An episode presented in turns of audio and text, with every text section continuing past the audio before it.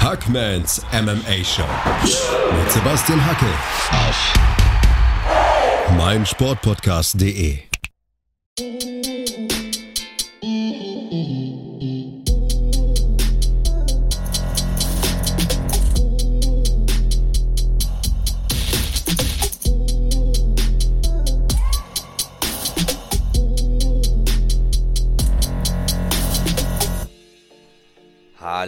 draußen und herzlich willkommen zu Episode 88 von Hackmans MMA Show auf meinsportpodcast.de. Heute gibt es eine kleine Bonusausgabe, denn mein Freund und Kollege Karl Neithardt, seines Zeichens The Zone Fight Sports Producer, durfte vor wenigen Tagen ein Interview mit Michael Chandler führen.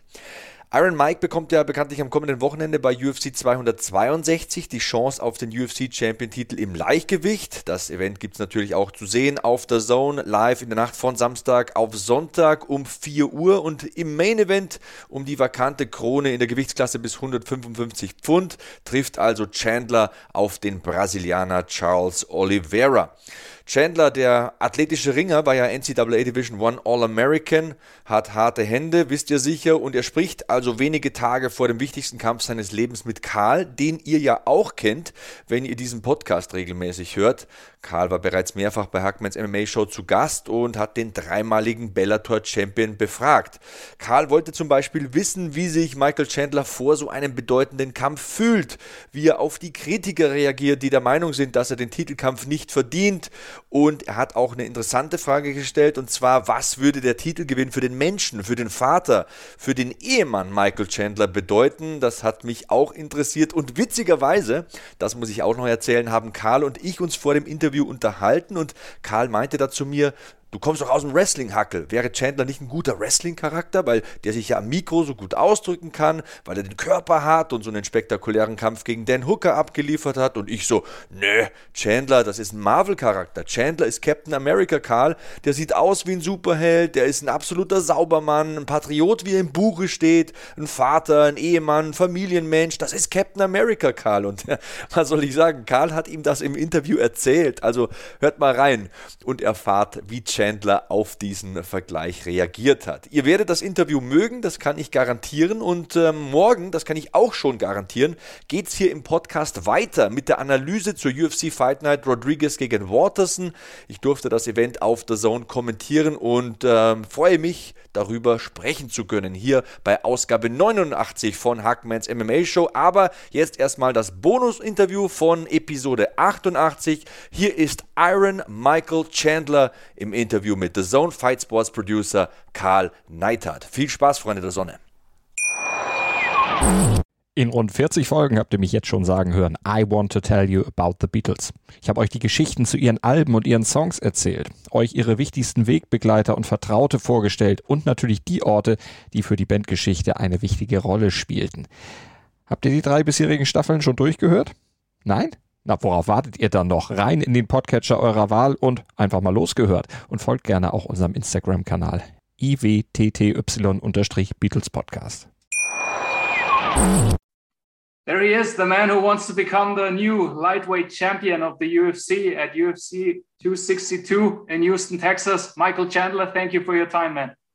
Of course. Thank you so much for having me, man. I am just extremely excited. Eight days away, baby. The last time we saw you, or the last time I saw you, was uh, obviously uh, at uh, 257 with the words, God bless, see you at the top. Now uh, we're eight days away from the top. How does that feel? It feels great. You know, I've been, uh, I, I, stole see you at the top from, from Zig Ziglar, uh, one of the greatest communicators and motivators of all time. Um, a man that I wish I would have been able to meet before he passed away, but he always said, see you at the top um, he wrote a book called See You at the Top. And I just love, I love, and I, I, have the shirt on, but like, it's not just about getting to the top. It's about the see you there. And I think I've always just had this, this uh, kind of community feel, real, realizing that I, I am, I can't get to the top without the people around me. And when I do get to the top and I look to my right, look to my left, and there's nobody there with me, then what the heck was I doing it for? So um, I've just been building building this community for a really long time. It feels so great to finally get the opportunity to fight for the number one position in the entire on the entire planet. I will be the number one lightweight in the world come May 15th, I believe.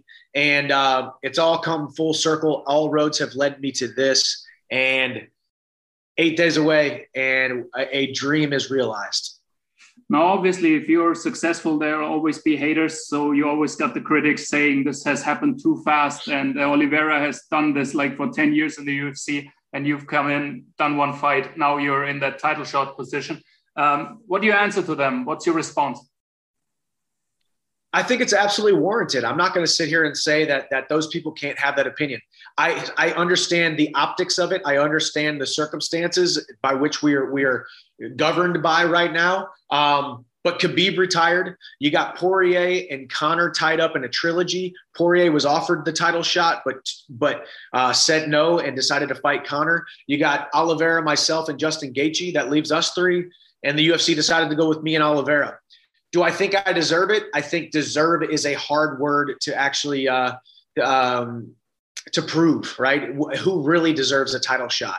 It's all subjective. It's all up to the promoters. It's all up to the promotion. But what I will say is, just like Charles Oliveira has been cutting his teeth and and having a phenomenal resume for the last decade in the UFC, I've done the same exact thing, just not inside the UFC. Now, if I would have came in and beat number 17 on the roster, number 17, number 20 in the rankings, and then got a title shot, it would definitely be a lot worse. But I just dismantled and knocked out in two and a half minutes a guy in Dan Hooker, who's the number five guy in the world. Um, Dustin Poirier, Paul Felder couldn't do that in 50 minutes combined. I was the first guy to knock out Dan Hooker to the head in his entire career. So I think that warrants me to be looked at as one of the guys who is top in the world.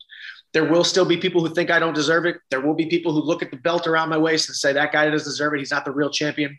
That's fine. But eventually, I believe they're going to come around when they see how hard I work, when they see my performances, when they're entertained every single time I step inside the octagon. Now, I've talked to my pundits in Germany over here, our experts, our commentators of the UFC, and we've talked about um, the upcoming event. And uh, when I asked them about you, one of them compared you to a Marvel character and said, uh, This guy for me resembles Captain America. Is that a comparison you can live by? I love it. Actually, I have I have a I have a friend who I train with, Ange Lusa, who's from uh, he's from the Netherlands, and he call he calls me Captain America. Um, but I by no means would ever say that I resemble a Marvel character or Captain America. I will say I'm extremely proud to be an American. I am extremely proud to wear the stars and bars, to wear the stars and stripes, carry them to the octagon, and be the only male UFC American champion.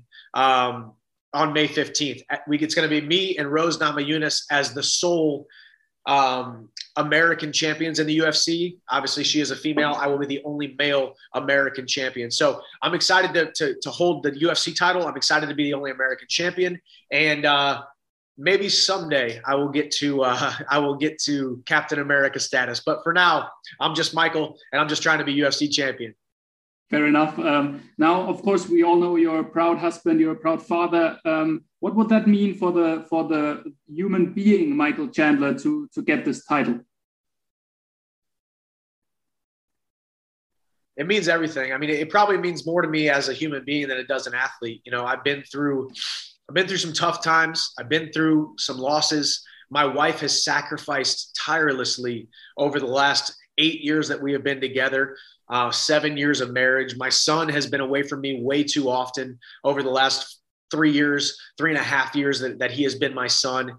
And uh, all of those sacrifices are so worth it because I believe God's promises on my life are require me to do these things. But every night with my son when i'm with him we pray for daddy's belt. He knows i'm fighting a belt. Every time i go home and see him he always asks me daddy did you win the belt yet? So this isn't just about winning the belt for for me and for to be the ufc champion and and make more money and and be put on a platform but it's for my son. It's for my wife. It's for the sacrifices that they have made. So i'm so excited to put that ufc championship belt on my on my mantle and bring it back to my son and just put it around his waist and see if he can walk around with it that warms my heart. I gotta say that it's uh, hard to be that subject, subjective as a journalist, but warms my heart as a human. Thank you. Um, Thank you. Now, of course, we got to talk about the fight a little bit. So, um, if you could imagine, because I don't like predictions, but if you could paint a picture of how this ends, um, from a fight perspective, from how the fight turns out to be, uh, what what would that picture look like? Best case scenario, I walk him down in the first, um, start instilling fear in his mind and his heart and his spirit and his soul, uh, finish him in the second with devastating strikes. Um, avoid the takedown, avoid the grappling exchanges, avoid the cage work and the cage control and the upper body stuff that he likes to get people in. Um, be stingy in, in the areas that I need to be stingy in, be dominant in the in the areas I need to be dominant in. I believe him. I believe if I put my hands on him in any any form or fashion, I put his lights out in the first or second round. However, I'm prepared to go 25 minute knockdown drag out war with Charles Oliveira. I believe he has that in him. I believe he is that kind of an opponent, and I believe that would be uh, a lot of fun. So, ideally, I knock him out in this before the third round, first or second round, and then uh, collect my paycheck, collect the belt, go kiss my wife, and go go see my son. I've got two more because we only got 10 minutes, so I got to speed up a little bit. Um, of course, I got to ask you about how does it feel to have fans back? It's going to be a packed uh, arena in, in Houston. Um, we saw at 261 what that can do. So um, great. It's so, so exciting. You go, sorry. Yeah, I mean, it's so, so exciting. I mean, uh, a packed house at the Toyota Center in, in Houston, Texas. Number one, it's in Texas. Um, it's going to be really hard to find a, uh, a, man or a woman in the arena who's not directly one of Charles Oliveira's family who's rooting against me. You know, when I wear the, the stars and bars, the American flag, uh, they're obviously going to probably be rooting for me. So it's a it's a it's a perfect stage that has been set. Um, the fans are going to be loud. The, the, the MMA fans have been so starved for mixed martial arts, live mixed martial arts action and entertainment over the last year that people are going to come from all coasts, all over the world to descend upon the Toyota Center. And I'm just tickled, tickled, and extremely excited to be the main event and fighting for the UFC title. I believe I'm going to put on a phenomenal show, and I believe it's going to be, be my best performance to date. And I can't wait to go out there and put on a great show for all the fans in Houston, Texas. Now, of course, before I let you go, um, I have to ask you about the upcoming, uh, the next big thing like Poirier against Conor. Um, what's your prediction? How do you see that trilogy unfold? Because there could be the next opponent for you if you win the belt. Yeah, yeah, I, be, I believe I believe they will be. One of those two guys will be my next opponent after I beat Charles Oliveira on May fifteenth. Um, that's a tough one to call. They both are one and one. They each have a win over each other. They each have a knockout over each other. They have each bested each other um, in the two different meetings that they have had. I think Conor makes the adjust makes the the right adjustments mentally and physically and technical technically to uh, to make the fight a, a lot more competitive in the second one. Um, I do believe Conor was in a driver's seat in that first round, but Poirier, you can't ever count him out. Poirier's got a gas tank. Poirier has a chin. So if I had to pick, I think Conor makes the right adjustments to be able to get get in Poirier's head early and um, and beat him. Um, but man, you can't ever count out Dustin Poirier. Maybe it's wishful thinking that I want it to be Conor so I can fight Conor at the end of the year, but we shall see. All right. So in your eyes, the baddest man on the planet goes back to the baddest man on the planet. yeah, we'll, we'll see. Yeah, we'll see. I think if he goes back to the baddest man on the planet, um, I think he's going to have a lot more success inside that octagon with, with Dustin Poirier. But I do love the fact that he's he has turned a, a, a page, turned over a new leaf in his life as a man, as a father, as a husband. Oh, again, speaks for you as a human being, as an athlete. Michael, thank you for your time, man. It's been a big pleasure. Uh, sad that it's such a short time only, but looking forward to the next one. And all the best yes, at 262. Yes, sir. Thank you, Carl. I appreciate you, man. Thank you. Same here. Bye bye, man. Bye bye. Das war also das Interview mit Iron Michael Chandler, der am kommenden Wochenende seinen 22. Profisieg einfahren will und sich natürlich auch krönen will. Er will neuer Champion im Leichtgewicht werden und Karl Neidhardt hat wenige Tage vor diesem Super-Event UFC 262 nämlich mit ihm gesprochen. Ich hoffe, es hat euch gefallen. Wenn es euch gefallen hat, dann hinterlasst gerne eine 5-Sterne-Rezension bei Apple Podcast. Schickt auch gerne euer Feedback twitter.com slash Sebastian Hackel oder instagram.com slash Sebastian Hackel oder einfach at Sebastian Hackel eingeben und den Hashtag HackmanMMA in den sozialen Medien benutzen. Morgen sprechen wir, also ich und ein Gast, will ich noch nicht verraten, wer das ist, über die Fight Night Rodriguez gegen Waterson. Die durfte ich ja in der Nacht von Samstag auf Sonntag am vergangenen Wochenende auf der Zone kommentieren. Marina Rodriguez mit einem überzeugenden Sieg gegen Michelle Waterson im Main Event. Aber es gab viel Diskussionspotenzial.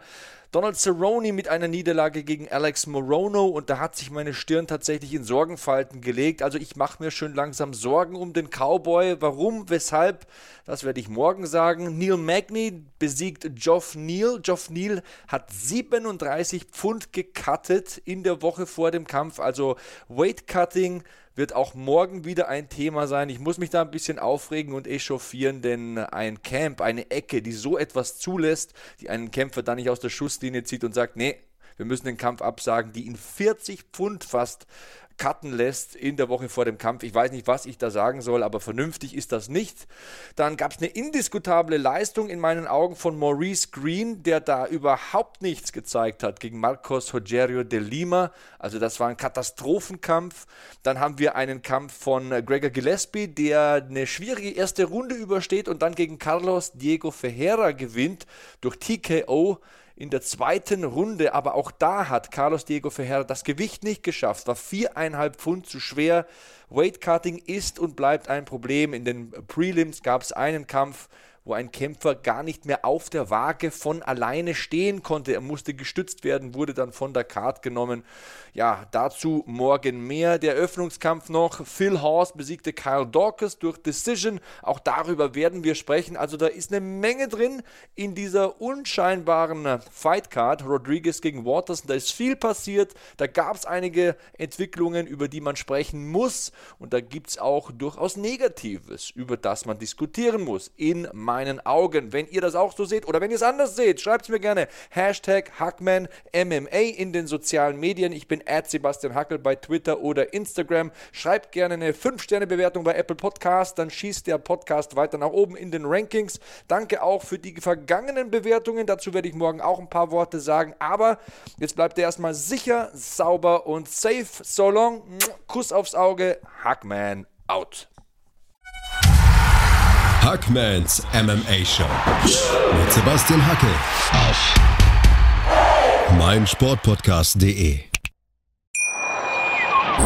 Wie baut man eine harmonische Beziehung zu seinem Hund auf? Puh, gar nicht so leicht. Und deshalb frage ich nach, wie es anderen Hundeeltern gelingt, beziehungsweise wie die daran arbeiten. Bei Iswas Dog reden wir dann drüber. Alle 14 Tage neu mit mir, Malte Asmus und unserer Expertin für eine harmonische Mensch-Hund-Beziehung, Melanie Lippisch. Iswas Dog? Mit Malte Asmus. Überall, wo es Podcasts gibt.